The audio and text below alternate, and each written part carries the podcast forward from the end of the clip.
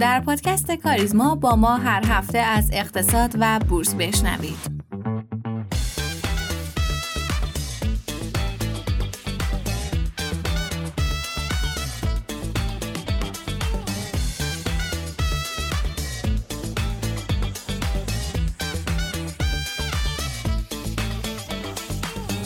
مرور اخبار این هفته عرضه خودروهای وارداتی در سامانه یک پارچه به هشت محصول افزایش یافت. مهدی تقدسی مدیر سامانه یک پارچه فروش خودرو گفت متقاضیانی که اسفند سال گذشته برای خودروهای وارداتی ثبت نام کردن می‌تونن با ورود به سامانه یک پارچه اولویت خریدشون رو انتخاب کنن در این مرحله هشت خودرو از شش شرکت در سامانه عرضه خواهد شد اعلام اسامی شرکت هایی که سود سهام عدالت رو پرداخت نکردند. محمد باغستانی مدیرعامل شرکت سپردهگذاری مرکزی اوراق بهادار و تصویه وجوه گفت شرکت های گروه مپنا، فجر انرژی خلیج فارس، پالایش نفت بندر عباس، فولاد آلیاژی ایران، معدنی و صنعتی گلگهر و پارسویچ هیچ مبلغی رو برای سود سهام عدالت پرداخت نکردند. همین امر باعث شده تا فعلا شرکت سپردهگذاری مرکزی نتونه سود مرحله نخست سهامداران عدالت رو پرداخت کنه. وعده وزیر اقتصاد به انتشار 2000 صورت مالی افشا نشده تا پایان سال. احسان خاندوزی در مراسم روز حسابدار از آمادگی کامل برای کمک به اثر بخشی بیشتر گزارشگری مالی اتخاذ تصمیم درست و ارائه تصویرهای واقعی خبر داد و گفت ضریب نفوذ خدمات حسابداری پایینه و باید تمهیداتی در این خصوص اندیشیده بشه با توجه به پیشرفتها باید بلافاصله شاهد گزارشات میان دوره‌ای، پایان دوره‌ای و فصلی بود. و اما یک خبر هم از اقتصاد جهانی. بازدهی اوراق قرضه ده ساله آمریکا به پایین ترین سطح در سه ماه اخیر رسید. تازه ترین آمارهای رسمی نشون میده نرخ بازدهی اوراق قرضه ده ساله خزانه داری آمریکا به 4.2 دهم درصد کاهش پیدا کرد و تقریبا به پایین ترین سطح خودش در سه ماه گذشته رسید. علت اصلی کاهش شدید نرخ بازدهی اوراق قرضه ده ساله خزانه داری آمریکا اینه که سرمایه گذاران همچنان معتقدن فدرال رزرو سیاست های انقباضی پول خودش رو انجام میده. لازم به ذکره که تحلیلگران از اختلاف نرخ اوراق دو ساله و ده ساله برای پیش بینی رکود استفاده می کنند. و در نهایت حمایت مجلس از سهامداران با کاهش دوره تجدید ارزیابی دارایی ها از پنج سال به سه سال. محسن علیزاده عضو ناظر مجلس در شورای عالی بورس توضیحاتی رو درباره آخرین جزئیات و اقدامات صورت گرفته از سمت مجلس در زمینه کاهش دوره تجدید ارزیابی دارایی ها از 5 سال به 3 سال برای بهرهمندی از معافیت مالیاتی ارائه کرد و اظهار داشت این موضوع قرار به عنوان پیشنهاد در بودجه 1403 مطرح بشه.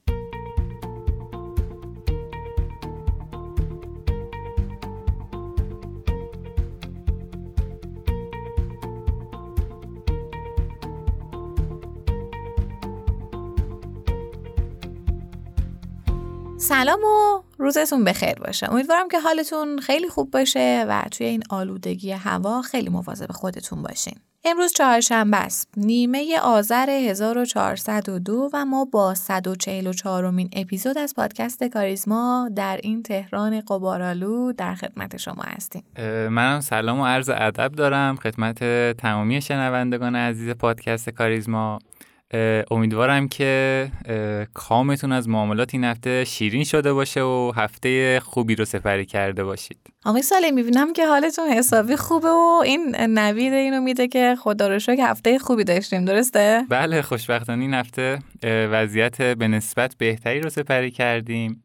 واقعیتش این هفته توی اکثر بازارها یه نوسان رو به بالایی رو ثبت کردیم. توی بازار سهام که با خبر تجدید ارزیابی دارایی ها سهما یه جونی گرفتند و حالا یه رشد کلی توی اکثر بازار ثبت کردیم.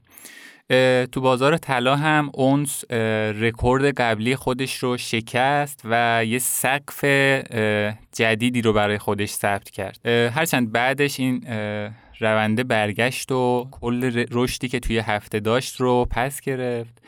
تو بازار رمز ارزم بیت کوین با رشد سنگینی که طول هفته داشت به نزدیکی 44 هزار دلار رسید که بالاترین حدش توی 20 ماه گذشته بود. در کل توی اکثر بازارها رشد قیمتی رو ثبت کردیم ولی اگه اجازه بدید تو ادامه حالا هر کدوم رو به صورت مجزا بررسی کنیم و به دلایلش یعنی به دلایل رشدش بپردازیم بله حتما به نظرم از کلان شروع کنیم و کم کم ریز بشیم. گفتید که اونس طلا رکورد زد و بیت کوین هم سقف 20 ماهه خودش رو شکونده. خب این هفته چه خبر بوده که وضعیت بازارها به این شکل شد؟ همونطور که گفتیم اونس روز دوشنبه همزمان با شروع معاملات هفته به قیمت 2145 دلار رسید که بالاترین قیمت تاریخ اونس محسوب می‌شد. این سقف شکنی به نظرم دو تا دلیل اصلی داشت. اولی بحث انتظارات کاهش نرخ بهره فدرال رزرو بود و موضوع بعدی هیجان شروع معاملات بود که با بالا رفتن اونس از سقف قبلی بعضی از معامله‌گران stop خوردن و position معکوس ایجاد کردند که باعث یه رشد قیمتی fake توی چارت طلا شد ولی بعدش دیدیم که رونده برگشت و تو لحظه که داریم این پادکست رو ضبط می‌کنیم حوالی قیمت 2025 دلار داره معامله میشه. توی بازار رمزارزم برای رشد بیت کوین بازم می‌تونیم دو تا دلیل اصلی بیان کنیم. موضوع اول اینکه یه خوشبینی بین سرمایه گذاران در خصوص تایید یه صندوق ETF توسط SEC به وجود اومده که در صورت تایید می‌تونه سرمایه گذاری تو بازار بیت کوین رو برای میلیون ها سرمایه گذاری دیگه فراهم بکنه. موضوع دیگه هم بحث کاهش تورم آمریکاست که باعث کاهش انتظارات افزایش نرخ بهره شده و سرمایه گذاری و سرمایه گذارا رو به سمت دارایی ریسکی مثل سهام و رمزارز سوق داده. خب خبر جالبی بود. باید منتظر باشیم ببینیم که چی میشه و تاییدیش کی میاد و ببینیم که اصلا نحوه معاملاتش به چه شکله. بریم یه نگاهی هم به بازار سهام خودمون بندازیم. اینطور که معلومه خبر تجدید ارزیابی ها روند سهام رو برگردوند و یه رشد قیمتی خوبی تو بازار ثبت شد. یه آمار از وضعیت معاملات این هفته برامون داشته باشین آقای صالحی. بله همونطور که گفتید با خبر تجدید ارزیابی انگار یه نفس تازه‌ای به بازار دمیده شد و بازار بعد مدت‌ها یه رشد قیمتی رو یه رشد قیمتی خوبی رو تجربه کرد. این هفته شاخص کل با رشد بیش از 5 درصدی مواجه شد. ارزش معاملات با رشد خیلی خوبی که داشت به میانگین هفته حدود 7700 میلیارد رسید. حقیقی های بازار در مجموع حدود یه همت به سهام و صندوق های سهامی ورود پول داشتند و حدود 2800 میلیارد هم از صندوق های درآمد ثابت خروج پول ثبت کردند. که این نشون میده هرچند اخبار مثبت به بازار مخابره شده و ارزش معاملات بالا رفته. ولی این پولی که ارزش معاملات رو بالا برده همون پول بازاریاست و هنوز از بیرون بازار پول جدیدی وارد بازار نشده. خب فکر می‌کنین که در ادامه این خبر تجدید ارزیابی باعث ورود پول به بازار بشه نه گردش داخل خود بازار. می‌تونه روی روند بازار اثرگذار باشه. در کل تحلیلتون نسبت وضعیت فعلی بازار چیه؟ واقعیتش تو شرایط فعلی تنها درایوری که محرک رشد بازار شده بحث تجدید ارزیابی دارایی ها هستش. تو این در این خصوص حالا سازمان بورس جهت حمایت از بازار هم گفته که ما فرایند رو برای شرکت هایی که خواستار افزایش سرمایه هستن تسهیل می‌کنیم. حتی مجلس هم پیشنهاد کاهش فرایند تجدید ارزیابی از 5 سال به سه سال رو ارائه داده. در این خصوص حالا یه سری شرکت ها هم پیش قدم شدند و توی فرایند ارزش گذاری دارایی ها قرار گرفتند. ولی خب سازمان نمی‌تونه شرکت ها رو اجبار به این نوع افزایش سرمایه بکنه و یه موضوع اختیاری هستش که دست خود شرکته.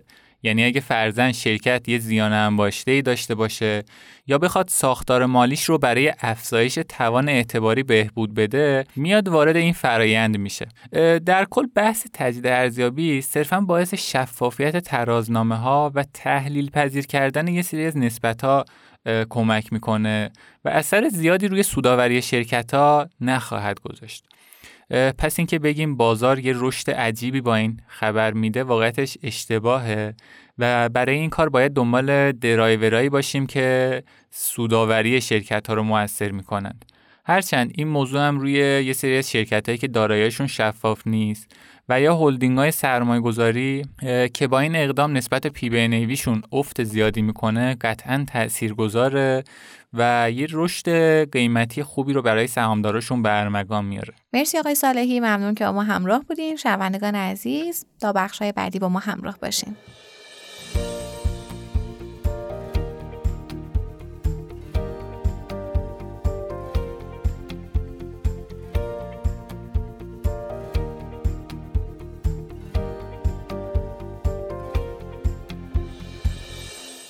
خرید و فروش در بازار سرمایه نیاز به فهم درست دانسته های مالی و نحوه اثرگذاری رویدادهای مختلف در روندهای بازار داره. سرمایه گذاری بدون شناخت این عوامل اثرگذار قطعا سرمایه فرد رو به خطر میندازه و گاهن با زیانهای بزرگ افراد رو از بازار بورس فراری میده. برای شناخت معلف های ارزندگی در بازار سرمایه و دلایلی که باعث میشه. بعضا بازار سرمایه در عین ارزندگی با استقبال سهامداران مواجه نشه نظر سرکار خانم مریم محبی فیروزآبادی مدرس دانشگاه و مشاور بازارهای مالی رو جویا شدیم که با هم میشنویم. به نام خدا و با عرض سلام. قرار هست به این دو پرسش پاسخ بدم که آیا سهام در بازار سرمایه ارزنده هستند؟ و اگر پاسخ مثبت هست چرا در اوج ارزندگی قیمت ها معاملگرها عزم جدی برای ورود به این بازار ندارند برای پاسخ به این مسئله قبل از هر چیز به یک نکته توجه کنیم که زمانی که صحبت از ارزندگی به میون میاد باید بدونیم معیار ارزندگی و یا مفهوم ارزنده بودن در ذهن تحلیلگر به چه معناست.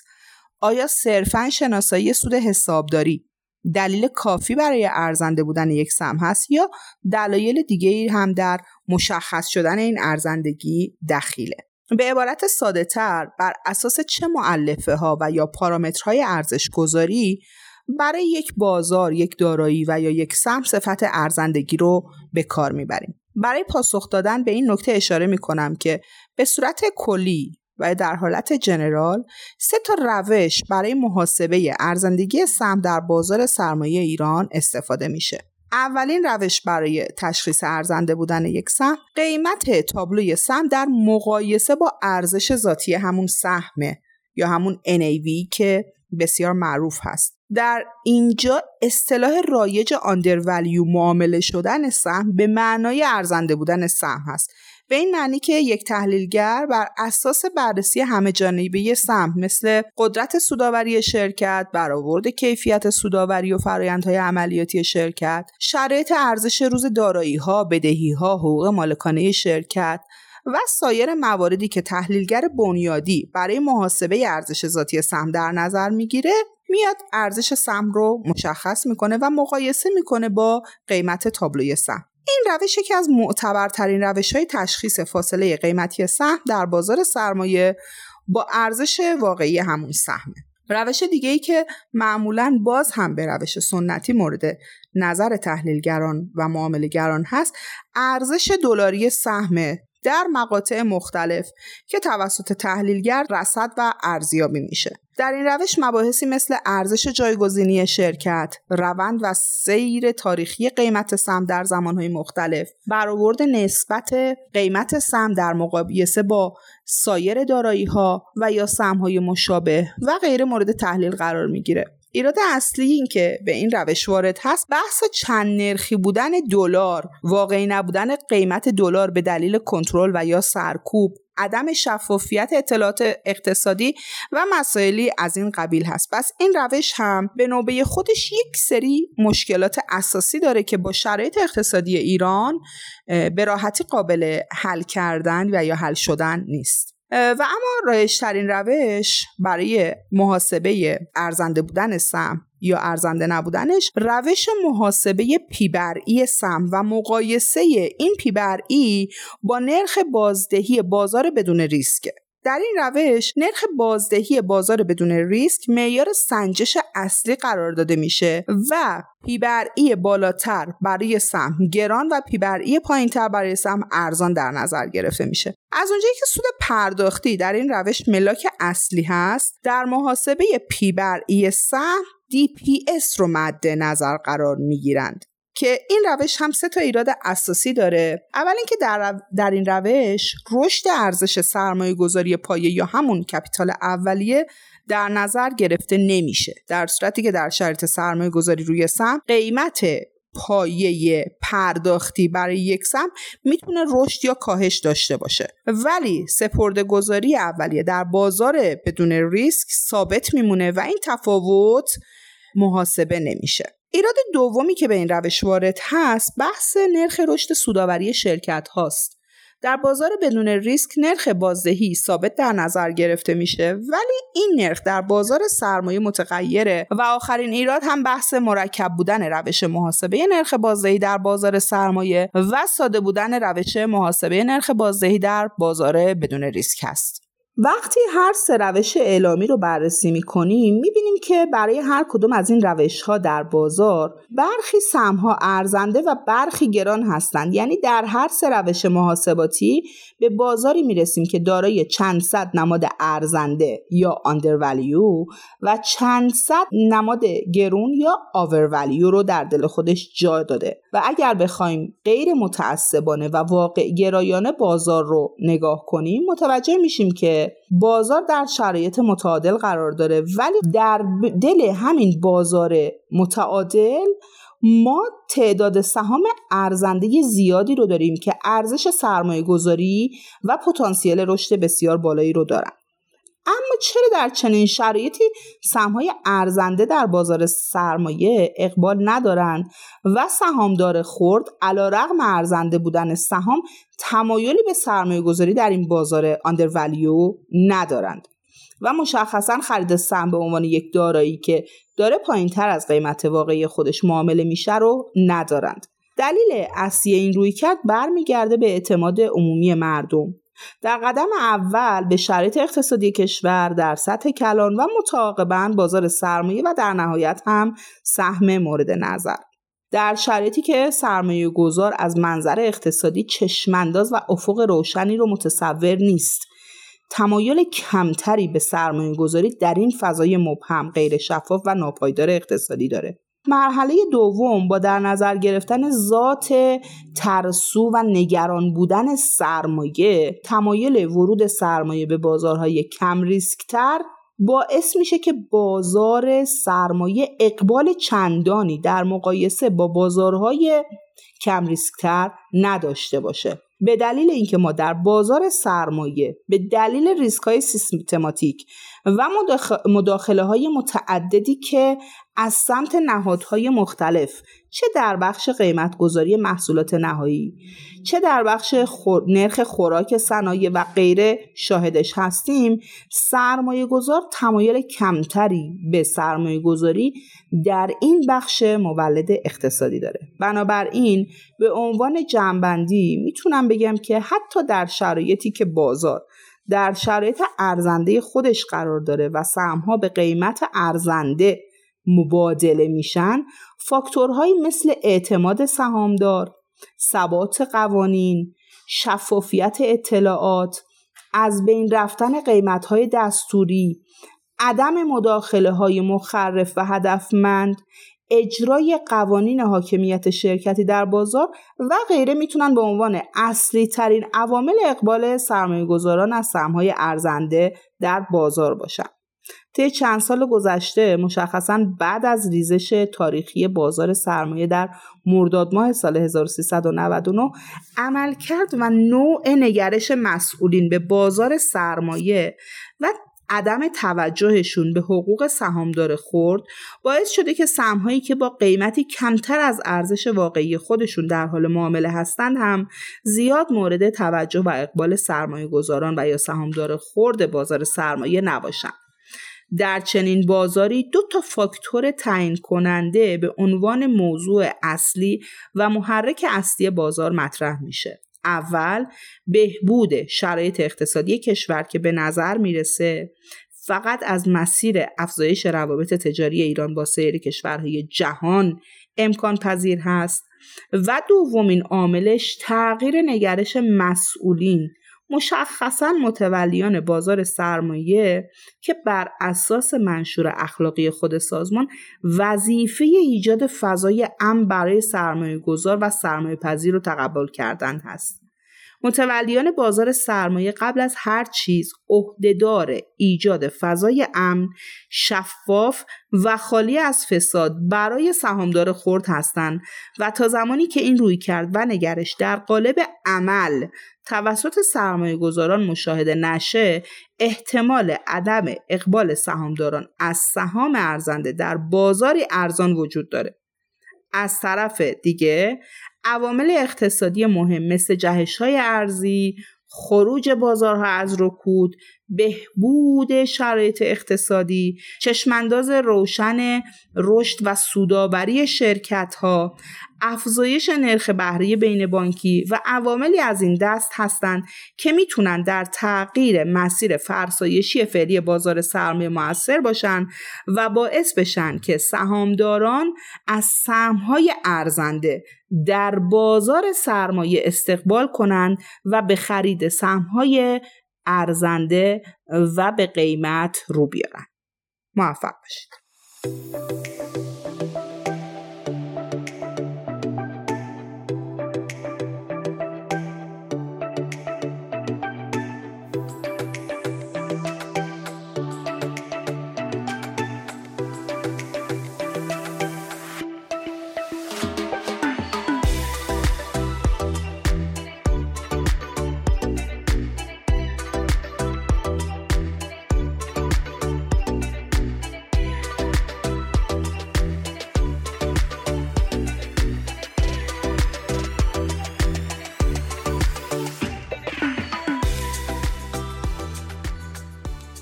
دانیل کانمن مردی که دانش مالی رفتاری رو به عنوان یک رشته مستقل دانشگاهی ایجاد کرد. کانمن در سال 1934 در تلاویو اسرائیل از پدر و مادر یهودی لیتوانیایی به دنیا اومد. در دوران کودکی کانمن و خانوادهش آزار و اذیت و یهود ستیزی زیادی رو در پاریس که در طول جنگ جهانی دوم تحت اشغال نازی ها بود تحمل کردند و بعد از اون در دهه 1940 بعد از بازداشت پدرش در فلسطین ساکن شدند. این تجربیات دوران کودکی کانمن تاثیر زیادی روش داشت که علاقه اون رو به قضاوت و تصمیم گیری در مورد انسانها برانگیخت. کارمن در سالهای 1954 و 1956 مدرک روانشناسی رو از دانشگاه اورشلیم دریافت کرد و برای ادامه تحصیل در مقطع دکترا به آمریکا رفت و در دانشگاه کالیفرنیا برکلی در سال 1961 فارغ و تحصیل شد. تحقیقات کانمن در طول دوران تحصیلش روی ادراک بسری و توجه متمرکز بود. این پیشینه تحصیلی مرتبط ابزارهای روش شناختی رو در اختیار اون قرار داد که بعدا برای تحقیقات خودش در تصمیم گیری به کار برد. بعد از فارغ و تحصیلیش کانمن با انتصاب عضو هیئت علمی در دانشگاه بریتیش کلمبیا و دانشگاه کالیفرنیا برکلی یک حرفه آکادمیک رو آغاز کرد. در سال 1993 به دپارتمان روانشناسی دانشگاه پرینستون پیوست و بقیه دوران کاری خودش رو در اونجا گذروند. این مسیر جدید با همکاری اتفاقی بین کانون و تورسکی بعد از ملاقات اونها در سال 1969 تسریع شد. کانمن و تورسکی طی یک پژوهش تحقیقاتی که انجام دادن نشون دادن که تصمیم گیری انسان به عوامل روانشناختی مثل میانبرها و سوگیری های شناختی بستگی داره تا اقلانیت و منافع شخصی. مطالعات اونها تمایلات غیر منطقی رو نشون داد که حتی کارشناسان رو هم تحت تاثیر قرار داده بود. برای مثال توی یک آزمایش معروف در سال 1974 که شامل سوالات احتمالی بود، حتی آماردانان آموزش دیده هم عملکرد بهتری از دانشجوی دوره لیسانس و کارشناسی نداشتن. که باعث شد کانمن و تورسکی به این نتیجه برسند که شهود انسان در مورد تصادفی بودن و عدم قطعیت اساساً ناقصه. بر اساس این مشاهدات رفتاری، اونا یه مدل جایگزین به نام نظریه چشمانداز یا پراسپکت تیوری رو ارائه کردن که الگوهای تصمیم گیری واقعی رو با دقت بیشتری پیش بینی می‌کرد.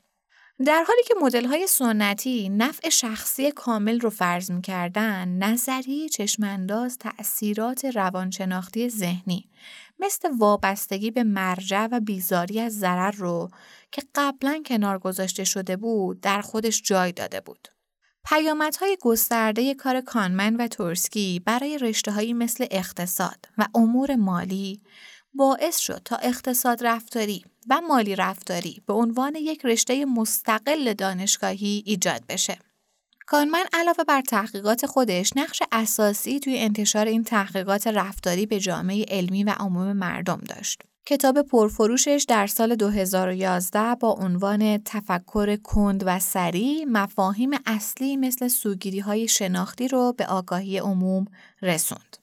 خلاصه که کانمن بیش از 60 سال از عمرش رو صرف مطالعه برای کشف پیچیدگی های روانشناختی کرد. هرچند که همکارش یعنی آموستورسکی در سال 1996 به طرز غمانگیزی فوت کرد ولی چارچوب فکری که اونها با هم ایجاد کرده بودن یکی از مولدترین ها در علوم اجتماعی قرن بیستمه.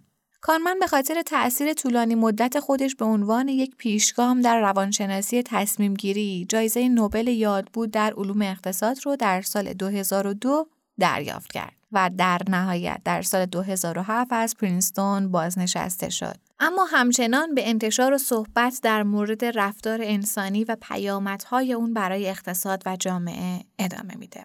که ما سعی می‌کنیم در پادکست کاریزما در بخش مالی رفتاری بخش کوچیکی از این نظریات و سوگیری ها رو با شما در میون بذاریم و امیدواریم که براتون مفید بوده باشه. مرسی که با ما همراه بودین تا هفته آینده خدا نگهدار.